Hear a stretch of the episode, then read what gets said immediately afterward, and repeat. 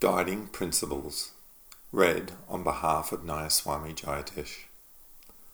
Swami Kriyananda gave us two principles which, like moral compass points, guide the Ananda communities. The first is something he saw when visiting the Maharaja of Cooch Bihar. The family motto read, Yato Dharma Tato Jaya. This sloka from the great epic, the Mahabharata, means where there is adherence to righteousness, there is victory. This ancient compass point is the pole star that has allowed India to navigate the turbulent tides of time. If we hold fast to this principle, it will align our actions with the subtle laws of the universe. Swami Kriyananda's second principle guides our actions in this world. People are more important than things. This helps us get our priorities right and is especially important for managing groups of people, such as businesses and communities. We are currently at the Ananda community near Assisi, Italy, giving classes and satsangs and meeting with friends. It's been over three years since we last visited, and the changes here are quite amazing.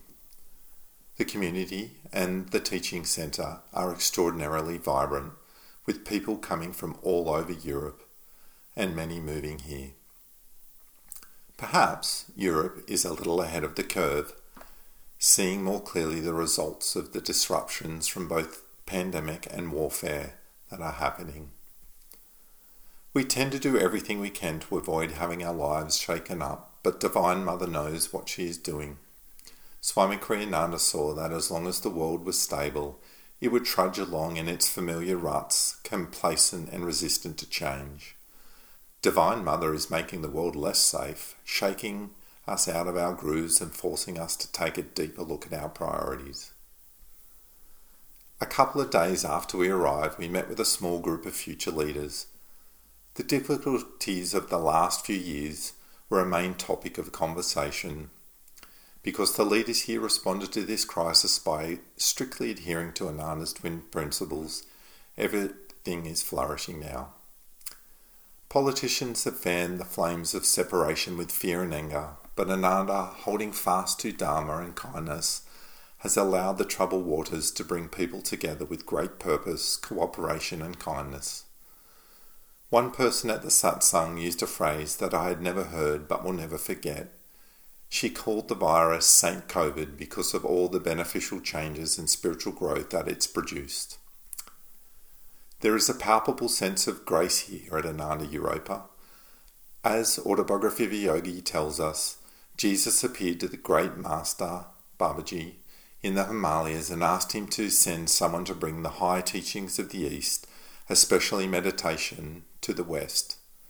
Paramahansa Yogananda was that chosen ambassador he in turn ignited the heart of Swami Kriyananda, and the result is the worldwide work of Ananda.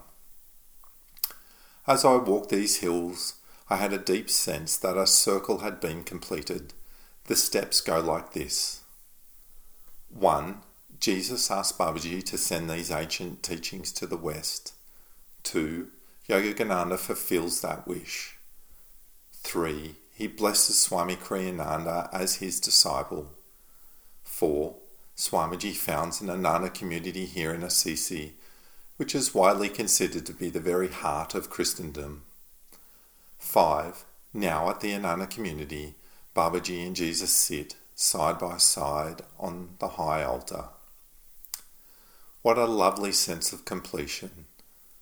The Master's work in very long rhythms to bring about the spiritual evolution of the planet the current situation is not the disaster that it may appear on the surface to be.